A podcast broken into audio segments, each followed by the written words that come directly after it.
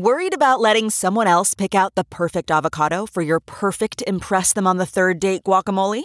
Well, good thing Instacart shoppers are as picky as you are. They find ripe avocados like it's their guac on the line. They are milk expiration date detectives. They bag eggs like the 12 precious pieces of cargo they are. So let Instacart shoppers overthink your groceries so that you can overthink what you'll wear on that third date. Download the Instacart app today to get free delivery on your first three orders while supplies last. Minimum $10 per order. Additional terms apply. CarMax is putting peace of mind back in car shopping by putting you in the driver's seat to find a ride that's right for you. Because at CarMax, we believe you shouldn't just settle for a car, you should love your car. That's why every car we sell is CarMax certified quality so you can be sure with upfront pricing that's the same for every customer. So don't settle. Find love at first drive and start shopping now at CarMax.com. CarMax, the way car buying should be. This episode of Speaking of Bitcoin on the Coindesk Podcast Network is brought to you by Nexo.io. Exchanges are finding themselves in this very weird interface between traditional finance and regulation and the brave new world of crypto. And while being at that interface is incredibly profitable, it's also just a morass of complications and headaches. Regulators, the quintessential bureaucrats whose job it nominally is to be neutral arbiters, helping the public craft and then enforcing rules to keep the playing field level while protecting consumers, are the topic of today's show, specifically the Securities and Exchange Commission, better known as the SEC. With a mandate to regulate investment contracts, more commonly known as securities, shares, or equity, they've long had their sights on regulating portions of the cryptocurrency ecosystem. But before that, introductions. My name is Adam E. Levine, and this is Speaking of Bitcoin. This time, as always, I'm joined by the other host of the show, Dr. Stephanie Murphy. Hi. And Andreas M. Antonopoulos. Hello. Jonathan is out this week. So, folks, let's start with the balance sheet, or at least the balance sheets of public companies. Andreas, please lead us into this one. About a week ago, the SEC announced that crypto companies in the US specifically publicly listed crypto companies, which, as far as I know, is really mostly Coinbase at this moment, will have to take their customers' balances, the custodial assets that they hold on behalf of customers, and add those to their balance sheets, which basically means that same with banks, customer deposits that are ultimately owed to the customers are liabilities and reserves that are not owed to the customers are assets on the balance sheet. Now, this is going to have an obvious and immediate effect of significantly increasing the balance sheets. Just uh, for comparison, Coinbase's balance sheet at the moment is $21 billion, dollars and the customer assets they have are $287 billion in deposits. so that's more than 10 times increase in the balance sheet. Of course, you know, a lot of that's liabilities with the corresponding assets. So it's going to balance out. balance sheet, get it? But it's going to certainly increase their balance sheet. However, and this is the real issue that may arise, obviously these assets need to be marked to their value in dollars which means that volatility in cryptocurrencies is going to translate directly to balance sheet volatility, something that another publicly listed company that doesn't have custodial assets but has Bitcoin as a reserve asset, MicroStrategy, discovered recently when the SEC told them they had to do the same, meaning list their reserve Bitcoin on their balance sheet. And they had the single biggest one day drop in their stock price because of volatility in Bitcoin. So the stock dropped because the balance sheet appeared to be volatile and investors didn't like that, or why? The stock dropped because in their quarterly report, they had to write down billions of dollars in the last quarter due to the recent drop in the Bitcoin price.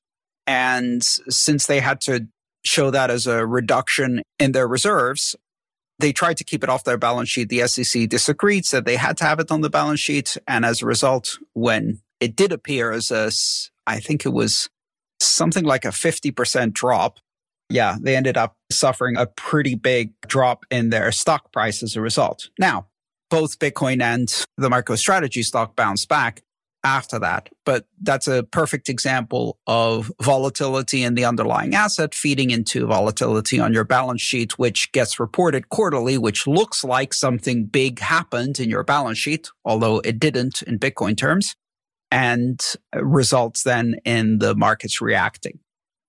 But the thing I don't understand is like people who own shares of MicroStrategy didn't understand that this was just an appearance of the company losing value because of that they had to write down this drop in Bitcoin price and it affected their balance sheet? Or I mean, yeah, who knows? Part of it could be that they didn't understand. Part of it could be that they did understand. And they said, well, you elected to put all of this money into a volatile asset in your company reserves. And when that drops, well, the value of your company drops because you have lower reserves. Mm-hmm. Uh, yeah, and there's really no way to separate it out and get into the mindset. Yeah, and then there's algorithmic trading where there aren't any people to understand. Yeah, there's no mindset. Yeah. right. It's a neural network that went, ooh, ding, kabow. so, yeah, so what happened to MicroStrategy could very easily happen to other publicly listed crypto companies. And of course, Coinbase is a prime example of that, where unlike MicroStrategy, they didn't choose to invest their reserves in cryptocurrency and effectively they probably don't keep all of their reserves in cryptocurrency. But now because their customer deposits are going to be reflected, they're going to get the corresponding volatility feed through. Ironically, this comes at the same time that many of the large exchanges in the United States are repeatedly telling their customers to not use them as wallets and to withdraw their money. My slogan, not your keys, not your coins, has been uttered more than once by both the CEO of Coinbase and the CEO of Kraken. Did you ever think that would happen? you were saying in the private chat before the show that you're changing it slightly to call it their keys, their coins. And that is confirmed by the SEC now. Yes, this is the new SEC policy. Their keys, their coins. Yeah, exactly. I wish the SEC would have the sense of humor to name the policy change, their keys, their coins. I don't think they are known for having a sense of humor. no, probably not. Of course not. So it is surprising. It is surprising. I think it's also healthy for the industry. You know, at the end of the day, I think for most exchanges, they make their money from trading. They don't make their money from wallet transactions. Arguably, they even lose money from wallet transactions because in many cases they have to absorb the fees. And it's the cost of securing all those coins that they're custodying.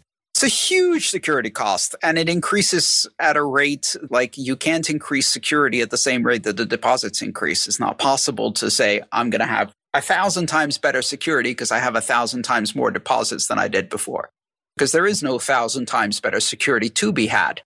So it's a headache, right? And they don't make any money off it. At least I don't think they do. It's not like these are assets that deliver dividends or anything like that. They continue to be liabilities because they owe them back to customers. So at the end of the day, you know, it's very rational for them not to want to be wallets. They want to be exchanges. That's where the money is. And encouraging their customers to withdraw is fantastic. Of course, you know, that causes other problems because withdrawals come with regulatory obligations. So it's a very interesting mess. What are the regulatory obligations with withdrawals? Just that they have to cover it? Well, no, the travel rule is the biggest one now because more and more countries are imposing this requirement that when a customer withdraws or uses a wallet from an exchange, that the exchange verifies that the destination of those funds belong to someone identified either the customer themselves, in which case you need to do some kind of proof of address ownership, or identifying the actual recipient if they're using it as a wallet. And because they mm-hmm. can impose these regulations on exchanges, because they're regulated entities and not, you know, self custody wallets, that's exactly where they apply them. So the, the FATF's travel rule is beginning to bite, especially in Europe. And we're going to see the same thing worldwide. It's interesting. We predicted this, of course, but exchanges are finding themselves in this very weird interface between traditional finance and regulation and the brave new world of crypto. And while being at that interface is incredibly profitable, it's also just a morass of complications and headaches. So, yeah. Yeah, I mean, these are the kind of bottleneck points, right? So, on the one hand, it means that you can make a lot of money because everybody is sort of forced to go through one of these things one way or the other, right? But on the other hand, it again makes you vulnerable as something that's very attractive as a choke point where, as a regulator, you look at that and you say, aha, I can deploy the same amount of sort of effort here, but I can get an outsized return relative to other areas. You know, one thing that really jumped out at me about this story from uh, the Business Insider story on it quote, the guidelines contrast with those for brokerages, which don't have to put customer assets on their books. The SEC pointed to particular risks involved with crypto assets and platforms for taking a different approach. So this is actually not the really standard way. Like it is standard for banks, but not brokerages. And that's very interesting. Yeah, it's an interesting distinction. And again, we kind of see this behavior over and over again, it feels like, where pick which side. Are you a bank today or are you a brokerage today, right? Are you an entity that's dealing with customers who are using you as an interface, but ultimately you're not responsible as their counterparty? Or are you actually sort of, again, the bank in all of this? I mean, like, I'm not really sure how I feel about all of that. I feel like these trading platforms, to the extent that they perform the same function, it feels like you would want consistent rules across them. And it also brings up kind of interesting questions in terms of like, a platform like eToro is both. It's a traditional brokerage on the one side, and it's a crypto platform that does custodying on the other side. So when you're talking about these kind of bigger players out there, you know, like, does it make sense to regulate these like banks, which have a lot of the same dynamics, frankly, as brokerages, which is that ultimately they're not the ones who are responsible for holding these funds. There's insurance, there's kind of all of these other layers where if I continued reading this quote from MarketWatch, you know, that would be sort of the rationale that the SEC is giving is that cryptocurrency represents these unique types of risks that are unknown in the space. And therefore, we're applying this higher layer of scrutiny to it. But does that make sense to you? It doesn't make sense. I think we've talked about this in the form of a prophecy in the past, which is fairly obvious. And this is that wherever possible, these entities will get the worst of both worlds, the least common denominator, the most onerous regulation. If you have buckets A and B, and A has the really shitty rules, that's the one we're going to put you in. That's the problem with being on the interface. The regulators will almost instinctively go for the most conservative approach in treating this new unknown thing. So crypto banks get the worst regulations of banks and the worst risks of crypto together. And we're going to see that continuing. So it's going to be a very difficult industry to exist in in the long run. And, you know, the other aspect of this that I think is even more worrisome is that when you operate in this kind of domain, you are at the mercy of regulators, meaning that one regulation, one day can end your business. Now, in the US, where there's political power of capital, that's not so easy to do. But let's look at what happened less than two weeks ago in India.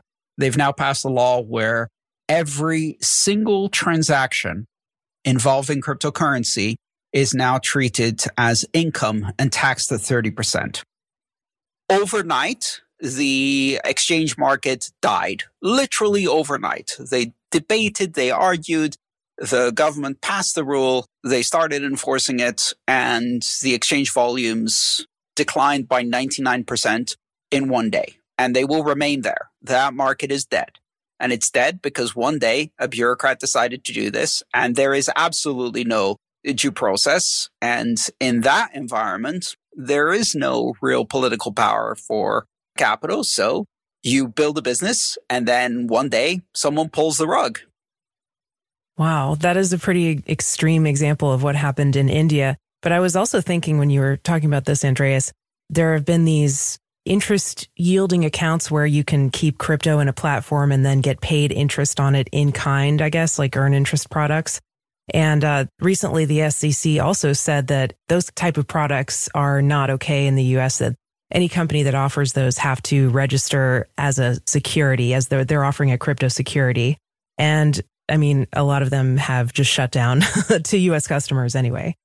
Yeah, it's not even just the SEC. The state regulators have also been really on those. This is kind of beyond the scope of today's episode. There are some nuanced arguments to kind of go into that that might warrant a conversation unto itself. But yeah, it definitely if you're if you're presenting a target that's out there right now, the regulators are hunting for you. It seems like. Uh, yeah, I mean, I'd be interested in talking about that at some point, maybe because I followed some of the you know discussion of users of the platforms on that subject, and you know, people are really disappointed it's hard to find anything that produces a yield these days. At least it beats inflation. that beats inflation, yeah. It's no longer a discussion of whether we can have a level playing field. The issue in this industry is that when you wake up in the morning, you're like, is the playing field still there or did it yeah. get yanked yesterday? Yeah, well, I mean, it's kind of a wonder there are any crypto banks or crypto companies at all I know they're probably getting fewer and fewer as time goes on and the regulatory hills get steeper and steeper to climb. But I mean, I guess it just shows that despite all the headaches, crypto is still cool and people still want it, want to use it. Looking for ways to step up your crypto game? Then go with Nexo. For starters, you get free crypto for each purchase or swap. How about earning guaranteed yields? Up to 17% paid out daily ideal for you hardcore hodlers. You don't even need to sell. Instead, borrow instant cash against your assets. Get the most out of your crypto with Nexo at nexo.io. That's N E X O.io.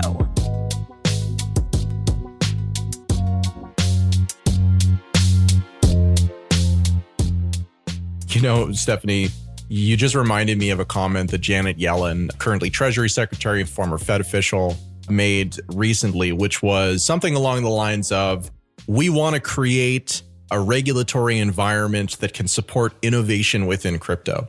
And this is a funny statement because, of course, regulatory environments by definition don't support innovation because effectively you have rules that come in and that then raise the cost of doing innovation, right? Innovation is inherently kind of like a small scale, probably going to fail very expensive startup type activity. And when you apply regulations to that, really what you're doing is you're making it so that the cost in order to participate, the cost to be compliant goes up significantly, right? So for a company like Coinbase, like this is kind of annoying to them. But I mean, they have a whole department that's responsible for complying with these types of things. And so paradoxically, what you find is that it's not the big companies that are being hurt by this. It's the little companies that haven't yet gotten to that point and which in all likelihood won't get to that point or are less likely to get to that point because the regulatory environment makes it more difficult for them to compete. And in fact, helps the kind of big companies that are out there to entrench themselves. It's why when you look at miners today, there's been this big push from publicly traded miners to get rules in place. And, you know, there were recent sort of green compliance and disclosure regulations that many of the publicly traded miners are very supportive of because again, they have the kind of systems in place, they have the money to do that type of compliance, whereas somebody who's just starting a mining operation in all likelihood won't. Or doing something creative like using excess natural gas to convert it to a Bitcoin miner. Well, again, BP can do it, right? Like yeah. the big companies that are out there, but like the little startups that are figuring out what's the next opportunity that's like the flaring thing, right? Like they don't have that luxury. And so it's just, again, you know, it's like we want to help, but only within the confines of the incredibly rigid, ill fitting rules that we've decided are the correct ones, in which, to the extent that you disagree with them, will just go the hell away. Yeah, I think the bigger picture is that over the long term, what this does is it distorts the competitive environment to the point where the companies that survive in this space are not companies that serve customers, but companies that are really good at playing the game. They're really good at playing the regulatory game and fitting in the rules and developing enough regulatory responsiveness in order to satisfy the regulators. So ultimately, these companies are competing for who will please the regulator most, not who's going to serve the customer the most. then because the innovation is squeezed out, the products don't differentiate. The products become absolutely uniform. You offer the thing that you can offer within these rules, which is the same thing that everyone else can offer within these rules. And then you end up with an industry that effectively has no competition. At that point, the customer finds themselves in a situation where, okay, there are four banks effectively. They might have some additional brand names, but there's still four banks. You know, you can call yourself Ally, but we still know you're owned by one of the big ones.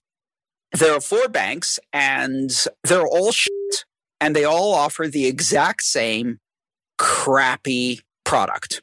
And in a few places, every now and then, a neobank sneaks in and tries to make something good. If they get big, they end up having the innovation squeezed out of them until eventually they get bought by one of the big banks, et cetera, et cetera. Now, this is exactly what's going to happen in crypto. There won't be, you know, essentially any difference between this exchange and that exchange. You pick the exchange that's in your area, your jurisdiction, because that's the only one that you can get verified in. And then once you've picked that exchange, the product you get is the same one that they have at all of the other exchanges because it's the maximal product that is allowed under the regulations. And your exchange does that product because they're good at pleasing the regulators and they don't give a flying fuck about you as a customer because they don't need to win your custom. You don't have anywhere to go. And if you go to the other people, they're just as bad anyway. So there's no point in leaving. It's a real captive audience. Yeah. Right. That's the real problem here. It's not just that it kills innovation, it's that it kills competition. And ultimately, you end up with one uniform product and you get to choose which one of the three oligopolists you want to play with. Okay, okay. I got one more example around this that you've made me think about, and which is, again, another point of frustration with these types of systems. It's not talking about the SEC, this is actually talking about the Federal Reserve. So again, we've been talking about how banks, you know, are treated under certain conditions. Well, a couple of years ago, Caitlin Long, along with sort of the Wyoming legislature, put together a piece of law that enabled the creation of what are called special purpose depository institutions. And this is a special type of bank that when you deposit assets into it, you still retain ownership of the assets. We've talked about this in previous episodes. And the analogy here is that rather than it becoming a liability of the bank. Instead, it's a bailment, which is effectively what happens when you give your car keys to a valet. The valet doesn't gain ownership of your car and it's not a liability that you have against him. He can just drive your car to the place to park it. And that's pretty much the extent of the responsibility and also of the ability to manipulate that asset that he has. So these are, in theory, much, much safer than banks because they don't lend out or use reserves against customer assets and they don't hold them as liabilities on their balance sheet. And so this is something that was passed law in Wyoming some years back at this point. And there are two banks at least that have been attempting to make it through the process such that they can actually start offering services to end users. One of them is Avanti, which is the project that Caitlin is directly involved with in one way or another. And the other is a banking subsidiary of the large exchange Kraken. And I remember reading, I think it was more than a year ago at this point, this new set of rules that the Federal Reserve, who regulates banks at a kind of a national level, came out with, where they were providing this list of potential reasons why they would not grant a bank access to the Federal Reserve system, right? To the Fed wire system and the kind of plumbing that the dollar denominated, you know, financial system actually operates on and which banks very much do have access to in order to do the fundamental business of banking. And I remember going through the list and reading item after item after item after item of, you know, some of them were well thought out and some of them seemed like they were completely arbitrary. And then at the bottom of this very long document, it talked about how, but actually, the answers to those questions don't matter. If the Federal Reserve feels like, for whatever reason, the particular institution presents some kind of risk in one of many, many different categories, then they can just choose to decline to either grant the license or just simply choose to decline to respond at all to the bank that was applying for this type of thing. So you can actually do everything right, follow all of the rules and meet all of the requirements, and they can still just arbitrarily decide that no, you actually are out just because we don't like you. And here's the list of reasons that we don't have to back up that we can use in order to justify this decision and say that this was a fair process. So again, like, you know, we've been waiting at this point years for this type of institution, which would be much more friendly to crypto assets and be able to treat them in a much more, you know, kind of appropriate way given the characteristics of cryptocurrency assets. And yet we are still waiting to see those first players go through. And it's a completely arbitrary time frame. Hey, hey, where'd my playing field go? I swear I left it here. Last night, it was right here. Okay, and that's it for this episode of Speaking of Bitcoin. Today's show featured Andreas M. Antonopoulos, Stephanie Murphy, and myself, Adam B. Levine. Music for this episode was provided by Jared Rubens and Gertie Beats, with editing by Jonas. If you have any questions or comments, you can send me an email at adam at speakingofbitcoin.show. And thanks for listening.